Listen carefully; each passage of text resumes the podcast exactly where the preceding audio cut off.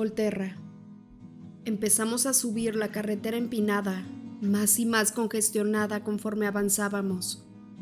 Al llegar más arriba, los coches estaban demasiado juntos para que Alice los esquivara zigzagueando, ni siquiera asumiendo riesgos. Cada vez íbamos más despacio y terminamos progresando a paso de tortuga detrás de un pequeño Peugeot de color tabaco. Alice, gemí. El reloj del tablero parecía ir cada vez más deprisa. No hay otro camino de acceso, me dijo con una nota de tensión en la voz demasiado fuerte para lograr que me calmara. La fila de vehículos avanzaba poco a poco. Cada vez que nos movíamos solo adelantábamos el largo de un automóvil. Un sol deslumbrante incidía de lleno sobre nosotras y parecía hallarse ya encima de nuestras cabezas. Uno tras otro, los coches se arrastraron hasta la ciudad. Al acercarnos más, alcancé a ver algunos vehículos estacionados en la cuneta de la carretera. Los ocupantes se bajaban para recorrer a pie el resto del camino. Al principio pensé que se debía solo a la impaciencia, algo fácilmente comprensible, pero al salir de una curva muy pronunciada vi que el estacionamiento, situado fuera de las murallas, estaba lleno y que un gentío cruzaba las puertas a pie. Estaba prohibido el acceso con coche. Alice, susurré de forma premiante. Ya veo, contestó. Su rostro parecía cincelado en hielo. Ahora que estaba atenta y que nos acercábamos despacio, pude apreciar que había bastante viento. La gente que se apelotonaba en dirección a las puertas sujetaba su sombrero y se apartaba el pelo de la cara. La ropa se inflaba a su alrededor. También me di cuenta de que el color rojo se extendía por doquier, en las blusas, en los gorros, en las banderas que ondeaban como largos lazos al viento, cerca de la puerta. Mientras miraba, una ráfaga repentina atrapó el pañuelo de intenso color escarlata que una mujer se había anudado al pelo. Se enrolló en el aire sobre su cabeza y se retorció como si estuviera vivo. Ella intentó atraparlo saltando en el aire, pero continuó contorsionándose cada vez más arriba. Un manchón de color sanguinolento contra las antiguas murallas de colores deslavados. Vela. Alice habló rápido, con un tono de voz bajo, feroz. No logro anticipar cuál va a ser la reacción del guardia de la puerta. Vas a tener que irte sola y corriendo, si esto no funciona. Lo único que debes hacer es preguntar por el palacio de Priori y correr en la dirección que te indiquen. Procura no perderte. Palazzo de Priori, Palazzo de Priori. Repetí el nombre una y otra vez intentando memorizarlo. Si hablan inglés, pregunta por la torre del reloj. Yo daré una vuelta por ahí e intentaré encontrar un lugar aislado más allá de la ciudad por donde pueda saltar la muralla. Asentí. Palazzo de Priori. Edward tiene que estar bajo la torre del reloj al norte de la plaza. Hay un callejón estrecho a la derecha y ahí él puede estar bajo techo. Debes llamar su atención antes de que se exponga el sol. Asentí enérgicamente. El Porsche estaba casi al comienzo de la fila. Un hombre con uniforme de color azul marino regulaba el flujo del tráfico y se encargaba de desviar los coches lejos del estacionamiento lleno. Estos daban una vuelta en forma de U y volvían en dirección contraria en busca de lugar para estacionarse a un lado de la carretera. Entonces llegó el turno de Alice. El hombre uniformado se movía perezosamente sin prestar mucha atención. Alice aceleró para eludirlo y se dirigió hacia la puerta. Nos gritó algo, pero se mantuvo en su puesto, moviendo los brazos frenéticamente para impedir que el siguiente coche siguiera nuestro mal ejemplo. El hombre de la puerta tenía un uniforme parecido. Conforme nos aproximábamos, nos sobrepasaban las oleadas de turistas que abarrotaban las aceras mirando con curiosidad el rutilante y agresivo auto deportivo. El guardia dio un paso y se colocó a la mitad de la calle. Alice hizo girar el coche cuidadosamente antes de detenerse del todo, a fin de que el sol incidiera sobre mi ventanilla y ella quedara en la sombra. Se inclinó velozmente detrás de su asiento y tomó algo del interior de su bolso. El guardia rodeó el coche con expresión irritada y enojado, dio unos golpecitos a su ventanilla. Ella la bajó hasta la mitad, y él reaccionó con torpeza al ver el rostro que había detrás del cristal ahumado. Lo siento, señorita, pero hoy solo pueden acceder a la ciudad autobuses turísticos, dijo en inglés con un fuerte acento y ahora también en tono de disculpa, como si deseara poder ofrecer mejores noticias a aquella mujer de sorprendente belleza. Es un viaje privado, repuso Alice al tiempo que hacía destellar una seductora sonrisa. Sacó la mano por la ventanilla hacia la luz. Me quedé helada hasta que vi que se había puesto un guante de color tostado hasta la altura del codo. Le tomó la mano que permaneció alzada después de haber golpeado la ventanilla y la metió dentro del coche. Depositó algo en ella y le cerró los dedos alrededor. El guardia se quedó aturdido cuando retiró la mano y miró fijamente el grueso rollo de dinero que había allí. El billete exterior era de mil dólares. ¿Esto es una broma? farfulló. La sonrisa de Alice era cegadora. Solo si piensa que es divertido. Él la miró, con los ojos abiertos como platos. Yo miré nerviosamente el reloj del tablero. Si Edward se sujetaba a su plan, solo nos quedaban cinco minutos. Vamos un poquito retrasadas y tenemos prisa, le insinuó aún sonriente. El guardia pestañó dos veces y después se guardó el dinero en la chaqueta dio un paso atrás y nos despidió. Nadie entre la multitud que pasaba por allí pareció darse cuenta del discreto intercambio. Alice condujo hacia la ciudad y ambas respiramos aliviadas. La calle se había vuelto muy estrecha. Estaba pavimentada con piedras del mismo color canela desvaído que los edificios que la oscurecían con su sombra. Espaciadas entre sí unos cuantos metros, las banderas rojas decoraban las paredes y flameaban al viento, que silbaba al barrer la angosta callejuela. Estaba llena de gente, y el tráfico de a pie entorpecía nuestro ritmo. Un poco más adelante, me animó Alice. Yo sujetaba la manija de la puerta, lista para lanzarme a la calle tan pronto como ella me lo dijera. Alice conducía acelerando y frenando, el gentío nos amenazaba con el puño y nos dirigía epítetos desagradables que, por fortuna, yo no entendía. Giró en una pequeña desviación que sin duda no había sido trazada para coches, y la gente, asustada, tuvo que refugiarse en las entradas de las puertas cuando pasamos muy cerca de las paredes.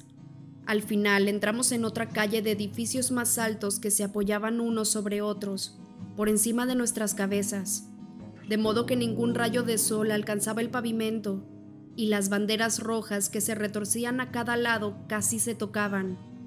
Aquí había más gente que en ninguna otra parte.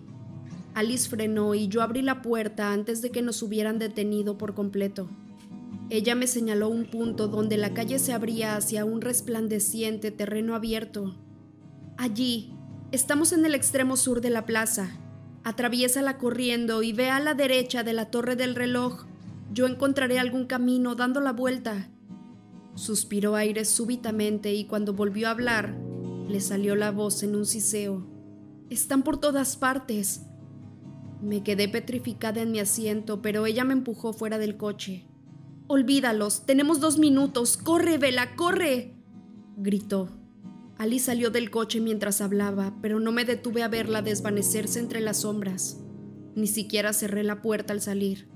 Aparté de mi camino con un empujón a una mujer gruesa. Bajé la cabeza y corrí con todas mis fuerzas, sin prestar atención a nada, salvo a las piedras irregulares que pisaba. La brillante luz del sol, que daba de lleno en la entrada de la plaza, me deslumbró al salir de la oscura callejuela. El viento soplaba con fuerza y me alborotaba los cabellos, que se me metían en los ojos y me cegaban todavía más. Por lo tanto, no fue raro que no viera el muro de carne hasta que me estrellé contra él. No había camino, ni siquiera un hueco entre los cuerpos fuertemente apretujados del gentío. Los empujé con furia y me debatí contra las manos que me rechazaban. Escuché exclamaciones de irritación e incluso dolor a medida que luchaba por abrirme paso, pero ninguna en un idioma que yo entendiera. Los rostros se transformaron en un borrón difuso de ira y sorpresa, rodeado por el omnipresente rojo. Una mujer rubia me puso mala cara y la bufanda roja que llevaba anudada al cuello me pareció una herida horrible. Un niño, encaramado en los hombros de un hombre para ver por encima de la multitud, me sonrió, con los labios estirados en torno a unos colmillos de vampiro hechos de plástico. La muchedumbre me empujaba por todas partes y acabó por arrastrarme en sentido opuesto. Me alegré de que el reloj fuera tan visible porque de lo contrario no habría podido tomar la dirección apropiada. Sin embargo, las manecillas del reloj se unieron en lo alto de la esfera para alzarse hacia el sol despiadado, y aunque luché ferozmente contra la multitud, supe que era demasiado tarde. Apenas estaba a mitad de camino. No lo iba a lograr, era estúpida, torpe y humana, y todos íbamos a morir por culpa de eso. Mantuve la esperanza de que Alice hubiera logrado salir adelante, también esperé que ella pudiera verme desde algún rincón a oscuras y que se diera cuenta de mi fracaso a tiempo de dar media vuelta y regresar junto a Jasper. Aguzé el oído por encima de las exclamaciones mojados en un intento de oír sonido del descubrimiento, el jadeo, quizá el grito en el instante en que Edward se expusiera a la vista de alguien. En ese momento vi delante de mí un hueco en el gentío, alrededor del cual había un espacio vacío. Empujé con fuerza hasta alcanzarlo. Hasta que no me golpeé las espinillas contra los ladrillos, no descubrí la existencia de una amplia fuente rectangular en el centro de la plaza. Estuve a punto de llorar de alivio cuando pasé la pierna por encima del borde y corrí por el agua, que me llegaba hasta la rodilla, salpicando todo a mi paso mientras me abría camino velozmente. El viento soplaba glacial incluso bajo el sol, y la humedad hacía que el frío fuera realmente doloroso, pero la enorme fuente me permitió cruzar al centro de la plaza en pocos segundos. No me detuve cuando llegué al otro lado, sino que usé como trampolín el borde de la escasa altura y me lancé de cabeza contra la multitud. Ahora se apartaban con más rapidez a fin de evitar el agua helada que chorreaba de mi ropa empapada al correr. Eché otra ojeada al reloj. Una campanada grave y atronadora resonó por toda la plaza e hizo vibrar las piedras del suelo. Los niños gritaban mientras se tapaban los oídos, y yo comencé a pegar alaridos mientras seguía corriendo. ¡Edward! Grité a unas sabiendas de que era inútil. El gentío era demasiado ruidoso y apenas me quedaba sin aliento debido al esfuerzo, pero no podía dejar de gritar. El reloj sonó de nuevo Rebasé a un niño en brazos de su madre, cuyos cabellos se veían casi blancos a la luz del sol deslumbrante. Un grupo de hombres altos, todos con chaquetas rojas, me gritaron advertencias cuando pasé entre ellos como una flecha. El reloj volvió a tocar. Dejé atrás a ese grupo y llegué a una abertura en medio de la muchedumbre, un espacio entre los turistas que se arremolinaban debajo de la torre y caminaban sin rumbo fijo. Busqué con la vista el pasaje oscuro y estrecho que debía estar a la derecha del amplio edificio cuadrado bajo la torre. No veía el suelo de la calle porque había demasiada gente. El reloj sonó de nuevo. Apenas podía ver. El viento me azotó el rostro y me quemó los ojos cuando dejó de haber gente que hiciera de pantalla. Cuando el reloj tocó otra vez, no sabía si lloraba por culpa del viento o si derramaba lágrimas debido a mi fracaso. Los turistas más cercanos a la boca del callejón eran los cuatro integrantes de una familia. Las dos chicas lucían vestidos escarlatas y lazos a juego, con los que se recogían hacia atrás su pelo negro. El padre, un tipo bajo, no parecía distinguir el brillo en medio de las sombras, justo encima de su hombro. Me apresuré en esa dirección mientras intentaba ver algo a pesar del escosor de las lágrimas. El reloj sonó una vez más y la niña más pequeña se puso las manos contra las orejas. La hija mayor, que apenas le llegaba a su madre a la cintura, se abrazó a su pierna y observó fijamente las sombras que reinaban detrás de ellos. Cuando miré, ella tocaba el codo de la madre y le señalaba hacia la oscuridad. El reloj resonó, pero ahora yo estaba cerca, bastante cerca para escuchar la voz aguda de la niña. El padre me miró sorprendido cuando me precipité sobre ellos, gritando el nombre de Edward una y otra vez sin cesar. La niña mayor rió entre dientes y le dijo algo a su madre. al tiempo que volvía a señalar las sombras con gesto de impaciencia. Giré bruscamente alrededor del padre, que tomó en brazos a la niña para apartarla de mi camino, y salté hacia la sombría brecha que había detrás de ellos. Entre tanto, el reloj volvió a tocar en lo alto. Edward, no. grité, pero mi voz se perdió en el rugido de la campanada. Entonces lo vi, y también vi que él no se había percatado de mi presencia. Esta vez era él, no una alucinación.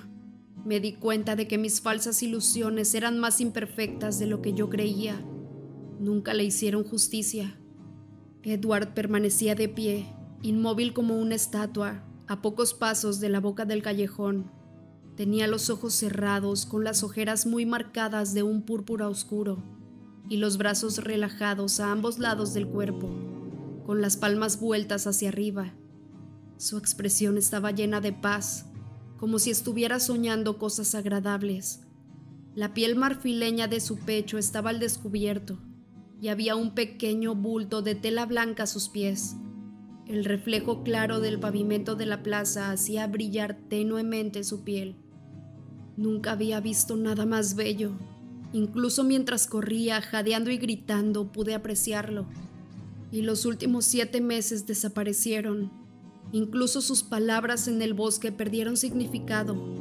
Tampoco importaba si no me quería. No importaba cuánto tiempo pudiera llegar a vivir. Jamás podría querer a otro. El reloj sonó y él dio una gran zancada hacia la luz. ¡No! grité. Edward, mírame. Sonrió de forma imperceptible sin escucharme y levantó el pie para dar el paso que lo expondría directamente a los rayos del sol.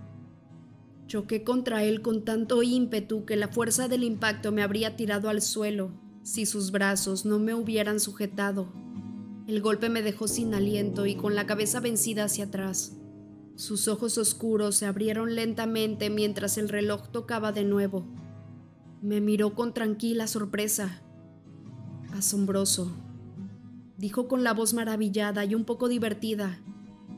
Carlyle tenía razón. Edward. Intenté respirar, pero la voz no me salía. Vuelve a la sombra, tienes que moverte. Él pareció desconcertado. Me acarició la mejilla suavemente con la mano no parecía darse cuenta de que yo intentaba hacerlo retroceder. Para el progreso que estaba haciendo hubiera dado igual que estuviera empujando las paredes del callejón. El reloj sonó sin que él reaccionara. Era muy extraño, porque yo sabía que los dos estábamos en peligro mortal. Sin embargo, en ese momento me sentí bien, por completo. Podía notar otra vez el palpitar desbocado de mi corazón contra las costillas y la sangre latía caliente y rápida por mis venas. Los pulmones se me llenaron del dulce perfume que derramaba su cuerpo. Era como si nunca hubiera existido un agujero en mi pecho. Todo estaba perfecto, no curado, sino como si desde el principio no hubiera habido una herida. No puedo creer lo rápidos que fueron. No sentí absolutamente nada, son realmente buenos. Musitó él, mientras volvía a cerrar los ojos y presionaba los labios contra mi pelo. Su voz era de terciopelo y miel. Muerte, que has sorbido la miel de sus labios, no tienes poder sobre su belleza. Murmuró, y reconocí el verso que declamaba Romeo en la tumba. El reloj hizo retumbar su última campanada. Hueles exactamente igual que siempre. Continuó él, Así que quizá esto sea el infierno. Y no me importa, me parece bien. No estoy muerta. Lo interrumpí. Y tampoco tú, por favor, Edward, tenemos que movernos, no deben estar lejos. Luché contra sus brazos y él frunció el ceño, confuso. ¿Qué estás diciendo? Preguntó educadamente. No estamos muertos, al menos no todavía, pero tenemos que salir de aquí antes de que los Vulturis. El entendimiento chispeó en su rostro mientras yo hablaba, y de pronto, antes de que pudiera terminar la frase, me arrastró hacia las sombras. Me hizo girar con tal facilidad que me encontré con la espalda pegada a la pared de ladrillo y con la suya frente a mí, de modo que él quedó de cara al callejón. Extendió los brazos con la finalidad de protegerme. Miré por debajo de su brazo y vi dos formas oscuras que se desprendían de la penumbra. Saludos, caballeros.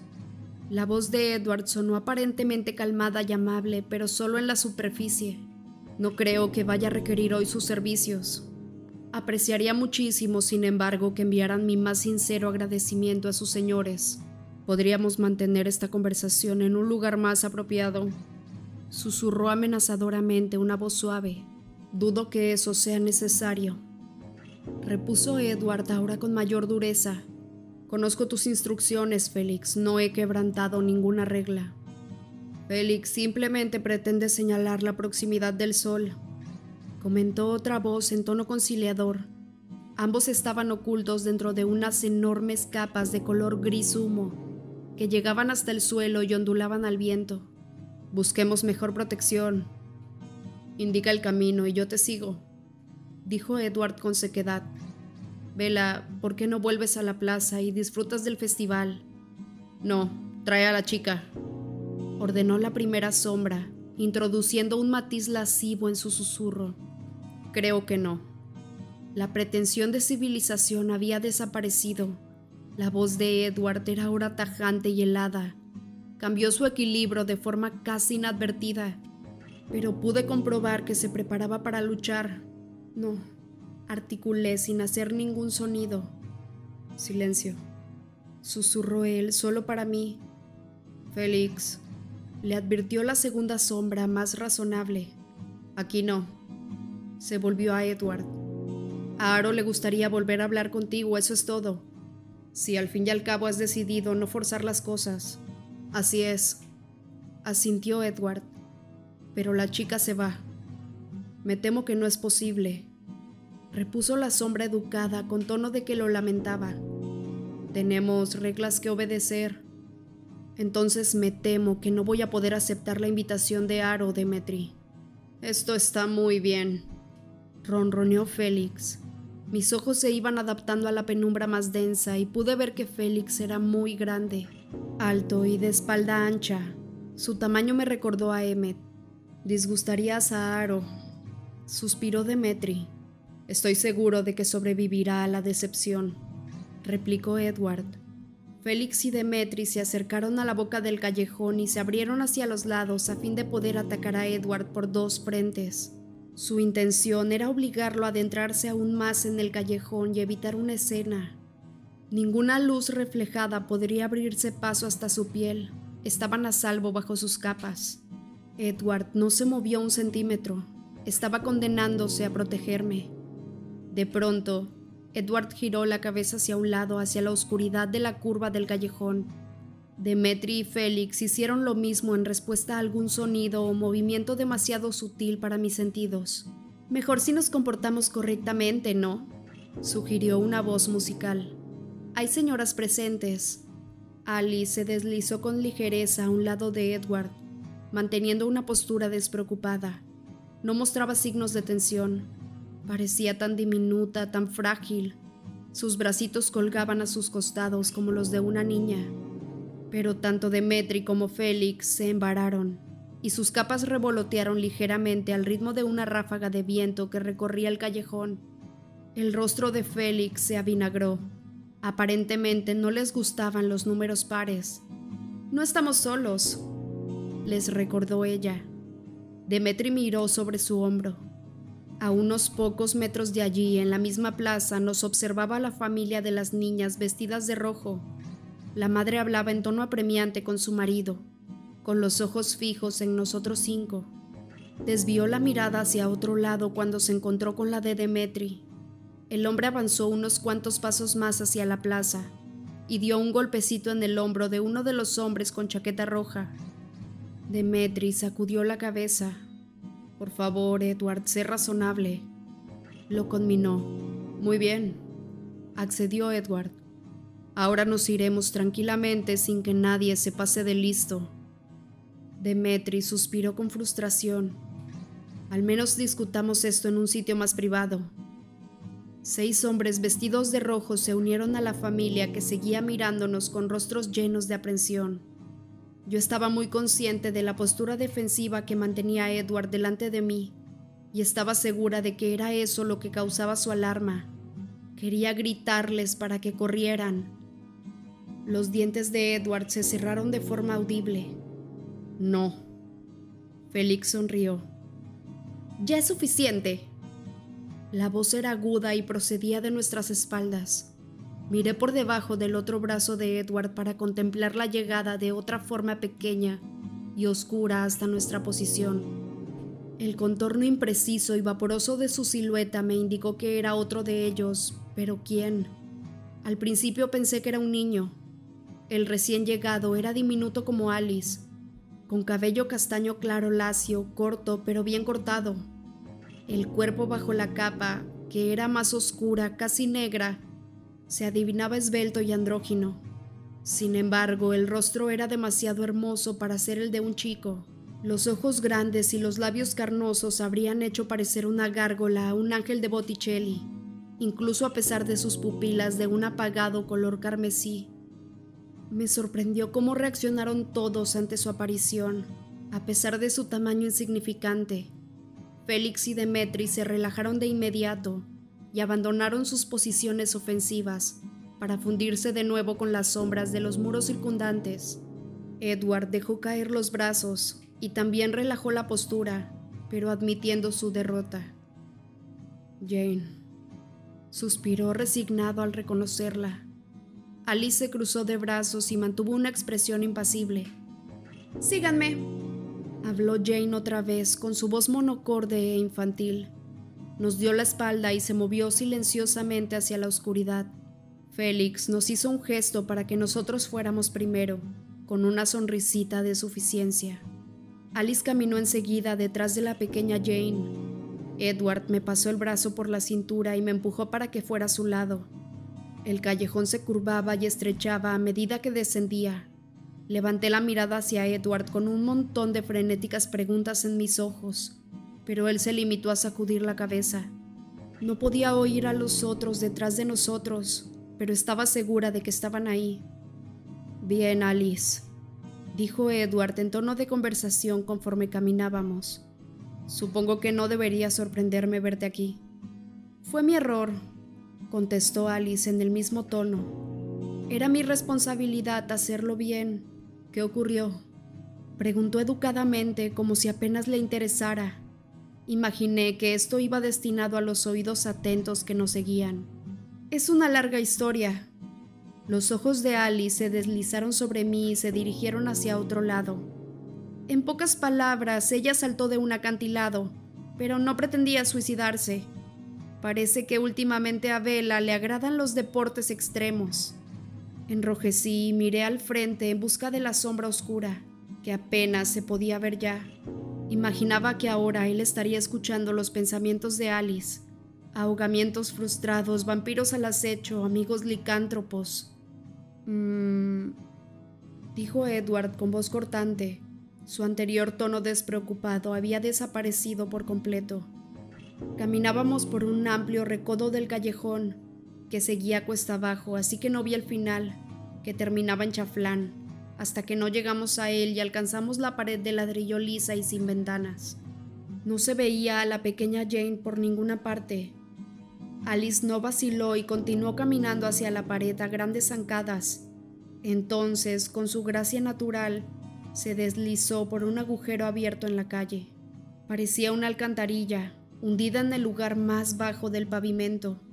No la vi hasta que Alice desapareció por el hueco, aunque la rejilla descansaba a un lado, descubriéndolo hasta la mitad. El agujero era pequeño y muy oscuro. Me planté. Todo está bien, Vela me dijo Edward en voz baja. Alice te recogerá. Miré el orificio dubitativa. Me imaginé que él habría entrado primero si Félix y Demetri no hubieran estado esperando, muy seguros de sí mismos y silenciosos, detrás de nosotros. Me agaché y deslicé las piernas por el estrecho espacio. Alice, susurré con voz temblorosa. Estoy aquí abajo, Vela, me aseguró ella. Su voz parecía provenir de muy abajo, demasiado abajo para que yo me sintiera bien.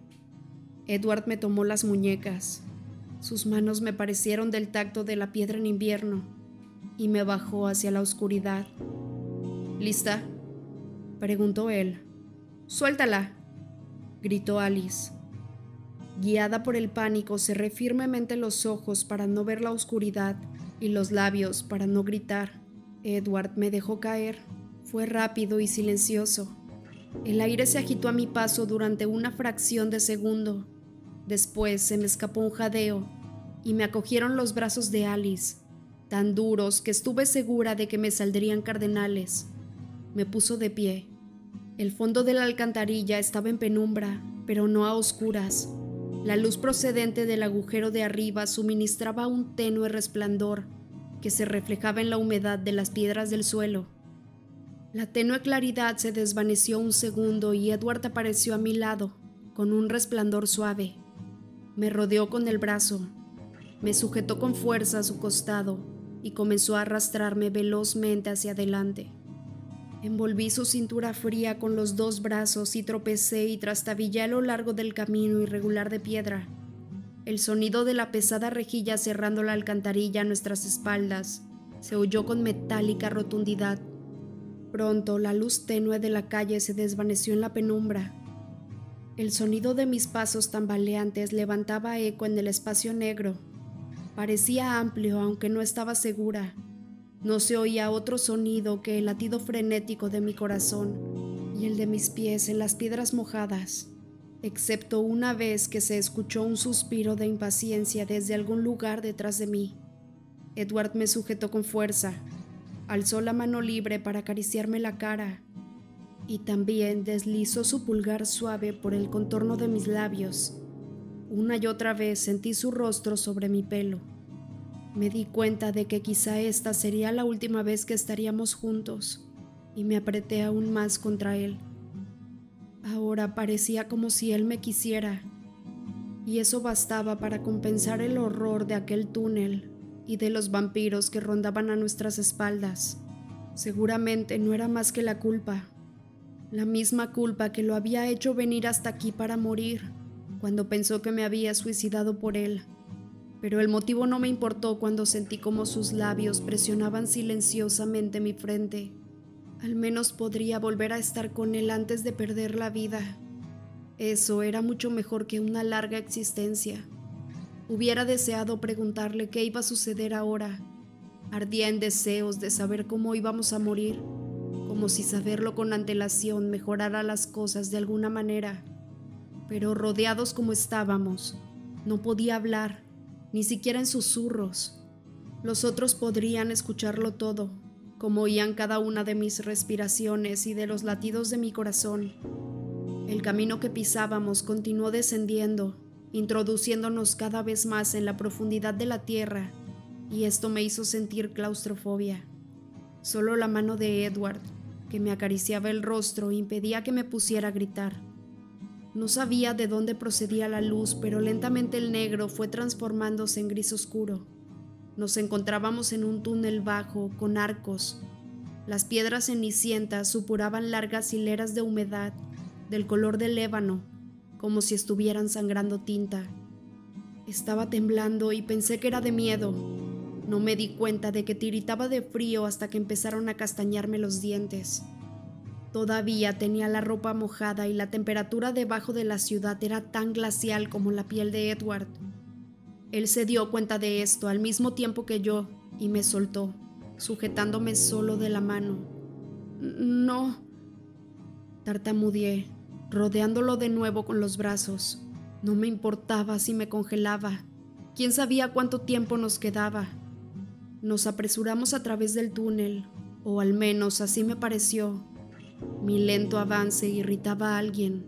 Supuse que a Félix y lo oí suspirar una y otra vez. Al final del túnel había otra reja cuyas barras de hierro estaban enmohecidas, pero eran tan gruesas como mi brazo. Una pequeña puerta de barras más finas entrelazadas estaba abierta. Edward agachó la cabeza para pasar y cruzó rápidamente a una habitación más grande e iluminada. La reja se cerró de golpe con estrépito, seguido del chasquido de un cerrojo. Tenía demasiado miedo para mirar a mis espaldas. Al otro lado de la gran habitación había una puerta de madera pesada y de escasa altura. Era muy gruesa. Pude comprobarlo porque también estaba abierta. Atravesamos la puerta y miré a mi alrededor sorprendida, relajándome inmediatamente. A mi lado, Edward se tensó y apretó con fuerza la mandíbula.